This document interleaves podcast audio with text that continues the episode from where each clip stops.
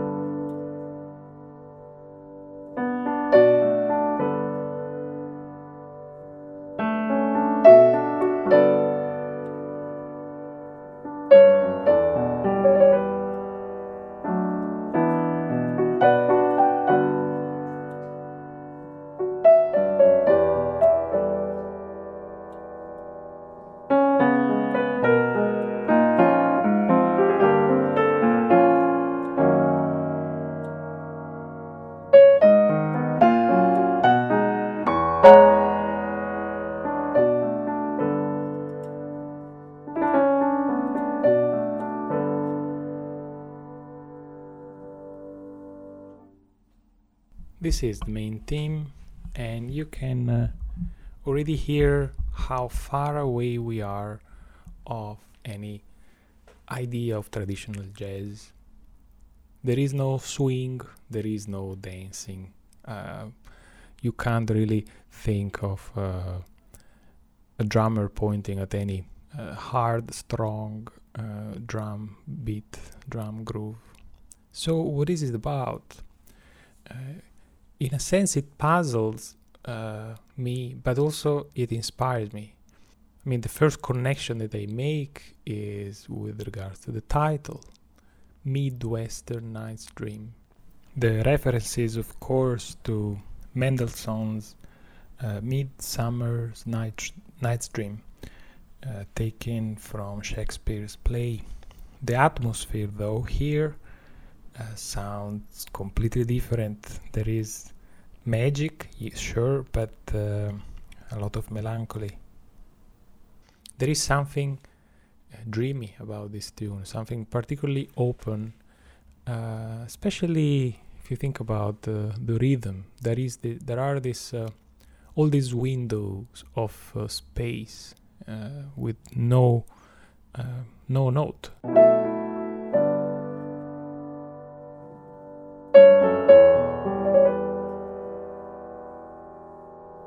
Long resonances that are just meant to, you know, uh, open our imagination, and um, and there is something um, dark. Uh, I suspect. I think this is why uh, also I think the nights is is called in.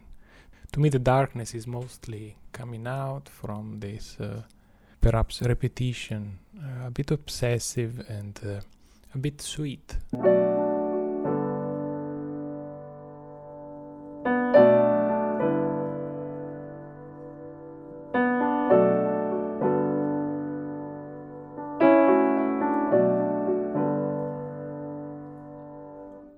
we'll see later how such a groove, such a uh, accompaniment will be relevant for the point that I want to make, more general point of music that I want to make.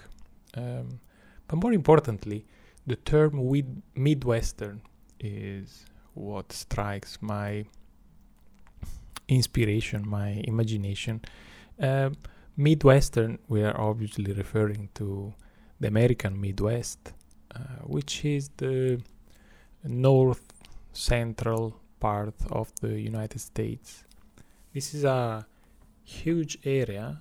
Uh, if you are familiar with the geography of the United States, includes uh, states such as Iowa, Kansas, Missouri, Nebraska, North and South Dakota, and then uh, Illinois, Indiana, Michigan, Minnesota, Ohio, Wisconsin.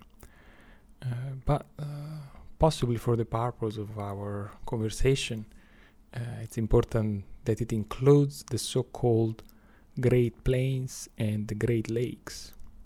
The first thing, uh, the first thing that I think about when I imagine this geographic area, although I didn't, uh, I haven't been myself, uh, only from movies and songs.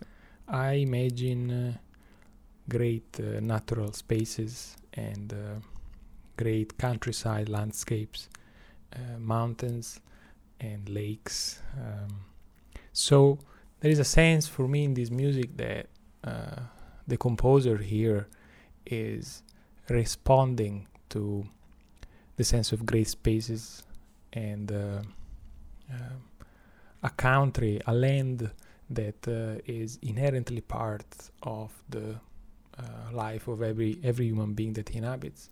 This area, particularly, I read, um, was the home of a great variety, a great number of uh, Native American tribes, and um, is still culturally uh, strongly related to the farmers. And um, in comparison to other parts of uh, the United States, uh, the Midwestern is considered perhaps one of the most uh, let's say most relaxed where the life goes a little bit slower and where things are a little bit calmer and quieter uh, where probably uh, people appreciate more for example sitting on the porch and enjoying the, the view of, uh, of the land in front of you uh, as a European, I don't uh, have that much uh, experience, or I re- I re- respond and relate to, to, to the land I belong to in different ways. But I find this fascinating. So I have the impression that this tune uh, somehow is is able to give me a glimpse of what you will see or you will feel the moment you step out of your of your house and in the Midwest and look at what's surrounding you. So as I hear this melody and this uh, slow groove, I have already the impression that what I am experiencing, what I'm witnessing, is um, some somehow related to big spaces. Music sometimes has this capability of uh, being able to convey through sound, things that are not acoustic, space and time. The composer here, Pat Metheny, is able to somehow make us uh, imagine a huge space with a lot of air, perhaps even great landscapes, by letting the strings of his guitar, in, the, in my case the piano, just resonate freely with long pauses and uh, uh, allowing our mind to wonder where are we? Where are we? So this is something that what other what other uh, forms of art can do so universally and at the same time so individually. On this tangent we can even start wondering well but if music uh, can convey something so material like space what other things can it convey? And uh, how do musicians composer are able to uh, represent their imaginative space through sound. Uh, this is a beautiful question uh, one that i have chased the answer all my life and um, very fascinating. Perhaps we can call this field the bridge between sound and imagination, creativity, a bridge that for the composer goes one way and for the listener goes in exactly the opposite way from the sound back to the imagination. I would also say that the melodic uh, uh, form, the melodic design of this piece, uh, at least the theme, the way it is conceived, somehow alternates um, phrases that are left there unfinished, um, such as this.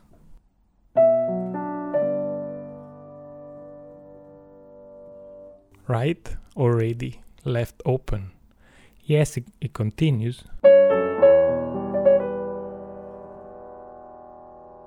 But it doesn't really sound like an ending. Uh, this, I was saying, uh, contrasting other phrases that seem to have some sort of uh, stronger impetus forward. Um, they gather momentum and they move forward, but not to reach much of a different conclusion, such as this.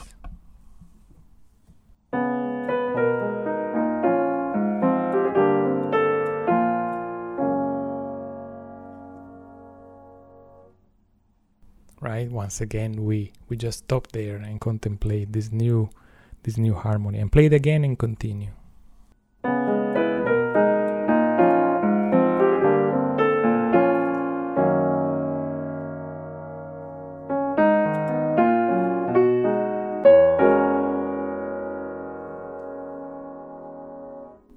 once again things are just left open the main reason why I I really enjoy to play this tune particularly uh, is because of the improvisation section, and this is where uh, we probably can say more clearly. After all, uh, the contract that I establish with my listeners here at uh, at Where Is the Music podcast is that words can just help understanding and explaining the music but words will never be able to get to the core of it. For it, we just need to open our ears and uh, participate in the listening experience.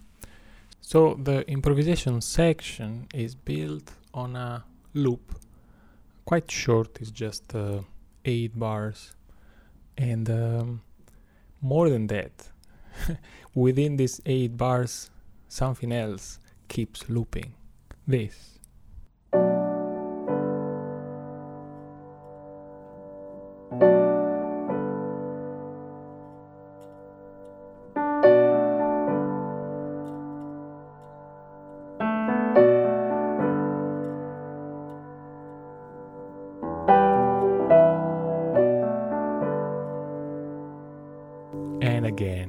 Again and again.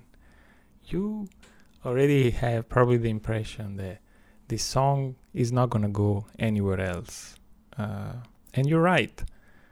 The idea here is imagine sitting on a porch on as as the sun is setting and uh, looking at uh, around you. Uh, you have fields of grass, trees, mountains, lake. There's no one around, and you uh, probably have seen this picture yesterday, the day before, week before, a year before, and you will probably see it for many uh, years uh, in the future. There is something about being in the same place that speaks to to somehow who you are as a person, your your home that defines you as uh, as an individual, and your home might be the place that just gives you the sense that you are in your in the right place, that, that there is nothing uh, to change about it. This is a good thing, and and um, so there is certainly perhaps a little bit of um, uh, mind loop. Uh, perhaps uh, the repetition of these chords reminds of um, ideas that uh, keep circling around. Perhaps the language doesn't develop. Um, it's kind of still, it's gonna be still the same in a hundred years. But at the same time, that's uh, where you more truly feel yourself. And I think, um, well, let's listen to it again. I'm gonna start improvising.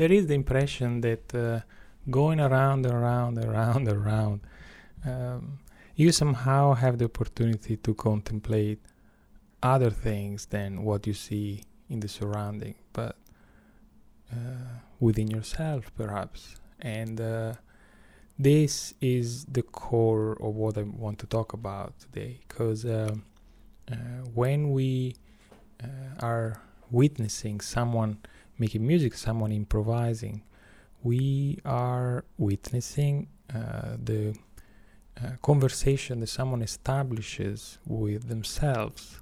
And uh, it is not very different from stopping and contemplating your own thoughts, seeing them appearing in your mind, and perhaps filtering them trying to determine a trajectory to those thoughts.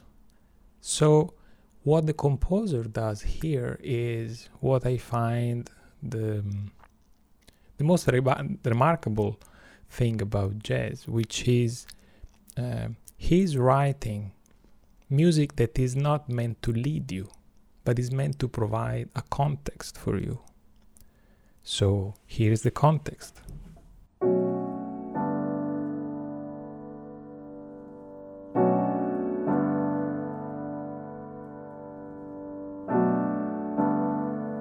What does this make you think? What thoughts, what ideas, what uh, what rhythms, what trajectory, what uh, how will you dance on this? Uh, the beauty of this perspective is that the composer, Pat Metheny, um, knows that this inspires him, this context inspires him to um, create a conversation with uh, himself, uh, to inspires his thoughts and his ideas to uh, to emerge, and also knows that uh, as in the nature, as the nature of jazz somehow uh, requires, um, a player would want to do the same, would respond to the context, to the environment, to the surrounding with uh, his or her own personal individual take. And then uh, from there really it's really it's just up to you how do you want to shape this relationship. Um, the remarkable thing that these eight bars of music somehow are able to uh, epitomize very very clearly very well is exactly how linear and simple the context for such a conversation with yourself should be how not particularly complex.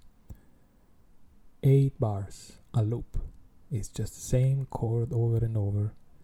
This is perfect because in this context a context that becomes familiar pretty much right away to you as a listener and to me as an improviser at the at the third bar already i start uh, responding to it with my own uh, thoughts and ideas and uh, my own creativity. The accomplishment here is to realize that in order for this creativity to be triggered there we go. You just need a simple enough context uh, very uh, logical uh, somehow even predictable to the point that uh, you have your own uh, creativity flowing. After all, think about it. When are you yourself able to come up with uh, your best creative ideas? Perhaps is when you are focused, perhaps in silence, in quiet, perhaps when you have no distraction around you. Isn't this the right context for your own conversation to start emerging, to start getting to the surface and providing you with uh, with new thoughts. Here's what uh, a good musician does instead of uh, uh filling musical space with complicated chords and rhythm.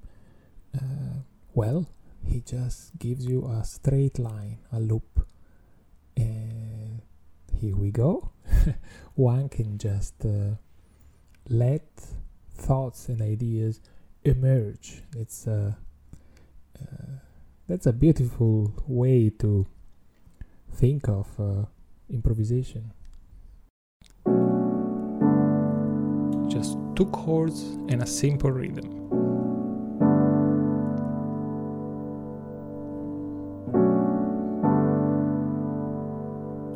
Just to make sure that we don't get lost, he added, and again.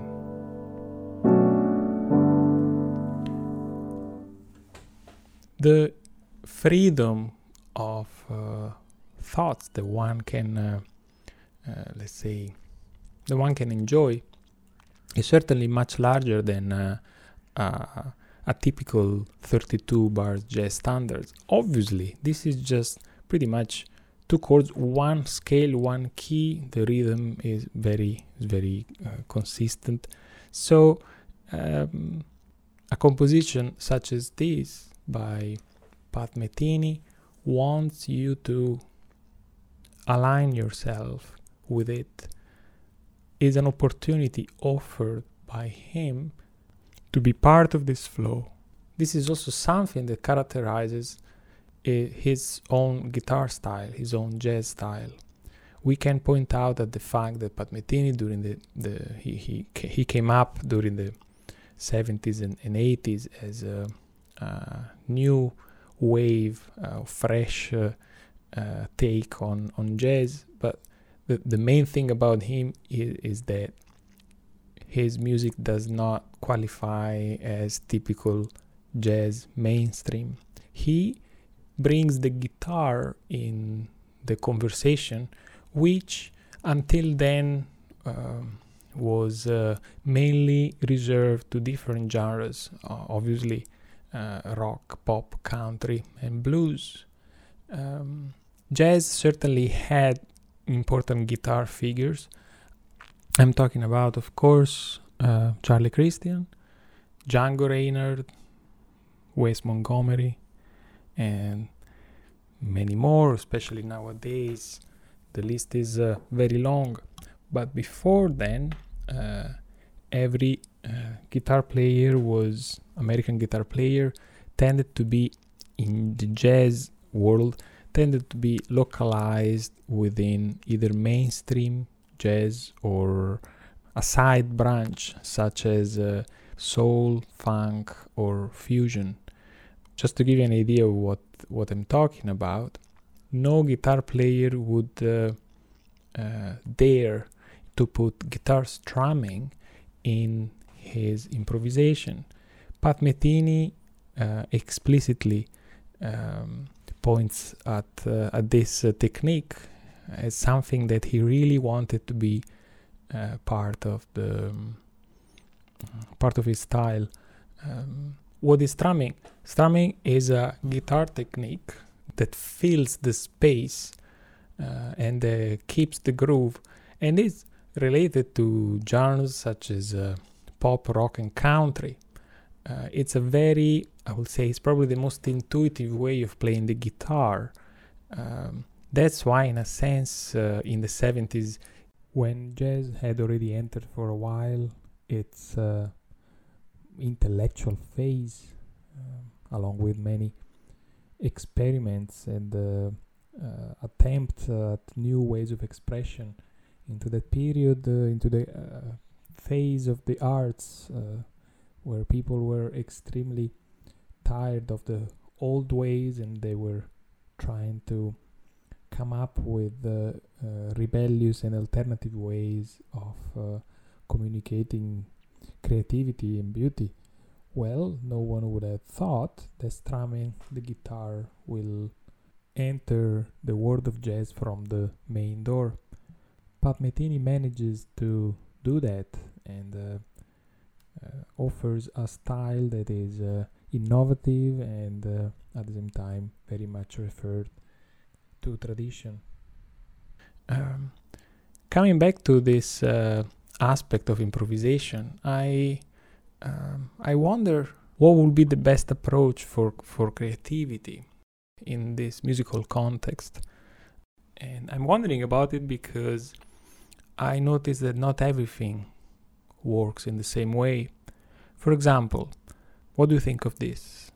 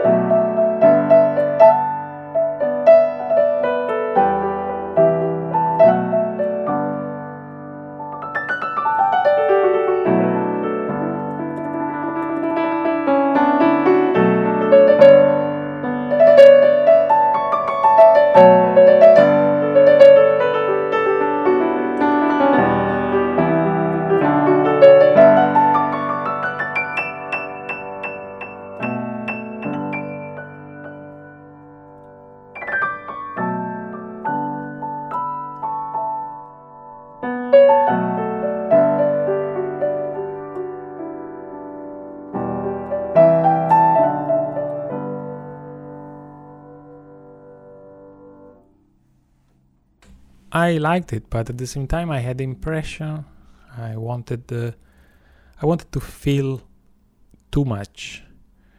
Uh, So this makes me think: Is the conversation I'm trying to establish with this groove uh, uh, one in which I lead, one in which I ca- constantly come up with ideas and and feel it, or is is a conversation in which I am more inclined to to listen and contemplate what's the surrounding.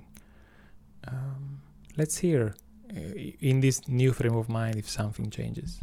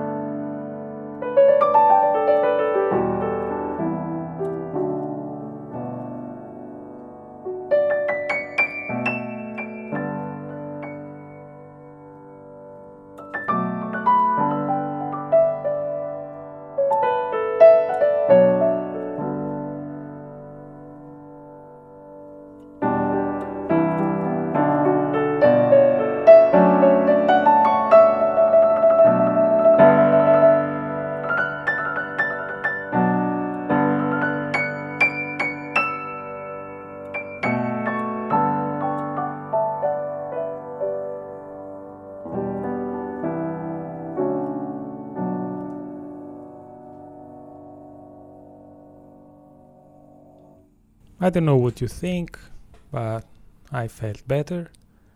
It seemed to me that uh, there was more uh, um, there was more alignment between uh, the context uh, produced by the accompaniment and the general rhythm and the and the melody on top and the improvisation. I often think uh, of improvisation as the this kind of free flow of thoughts, and particularly uh, thoughts that uh, might not be very clear, neither completed, neither finished. So sometimes the thought starts, it goes in a certain direction, and as it has started, it just disappears. So one can uh, try to try to catch on and, and maybe force an ending to it or force a, a continuation. But uh, as many of these great improvisers show us, uh, very often is much better to to let it go and allow the listener to continue in their own uh, imagination. Um, okay, I'm gonna play one time the the entire song and um, gonna make my final uh, comment afterwards.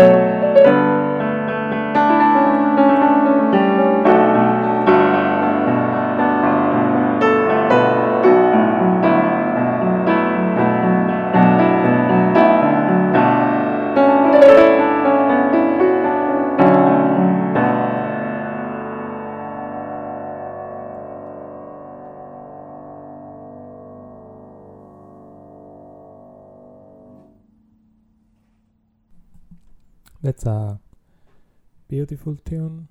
It's fantastic to improvise on it, and uh, certainly there are uh, aspects of melancholy and uh, sadness that I did not address, but um, I'm sure all of you have caught them and have noticed them.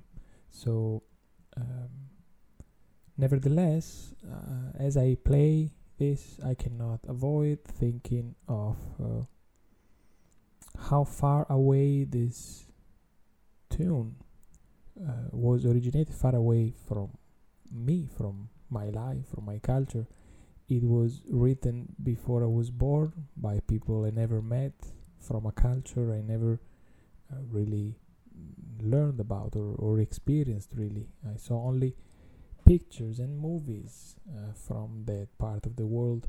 And nevertheless, uh, there is something we share, something particularly profound and universal, uh, which is possible to share through this uh, mysterious language that is music. Uh, this is my final thought, my final comment on the on this tune, uh, Mid-Western Night Dream by Pat Metheny, who has been inspiring me all afternoon, and I hope uh, as I, I hope has managed to to inspire you as well a little bit uh, today with me. Uh, I'm gonna put a link on it on the description of the episode, and um, uh, that's it. I think uh, I'll see you the next time here at Where is the Music Podcast. Thank you very much for uh, listening and, and tuning in with me. See you next time.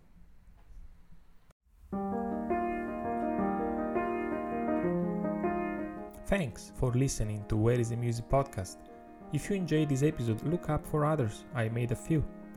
I publish an episode every week roughly, investigating each time a different aspect of music the music making, the music listening, the meaning of music, and its relevance in our lives. It is very helpful for me if you like, subscribe, follow on your favorite platform. Where is the music is on Spotify, Apple, YouTube, TuneIn, and Google Podcasts. If you like to support me, you are free to do so through Patreon. Link in description. Thank you again. Until next time.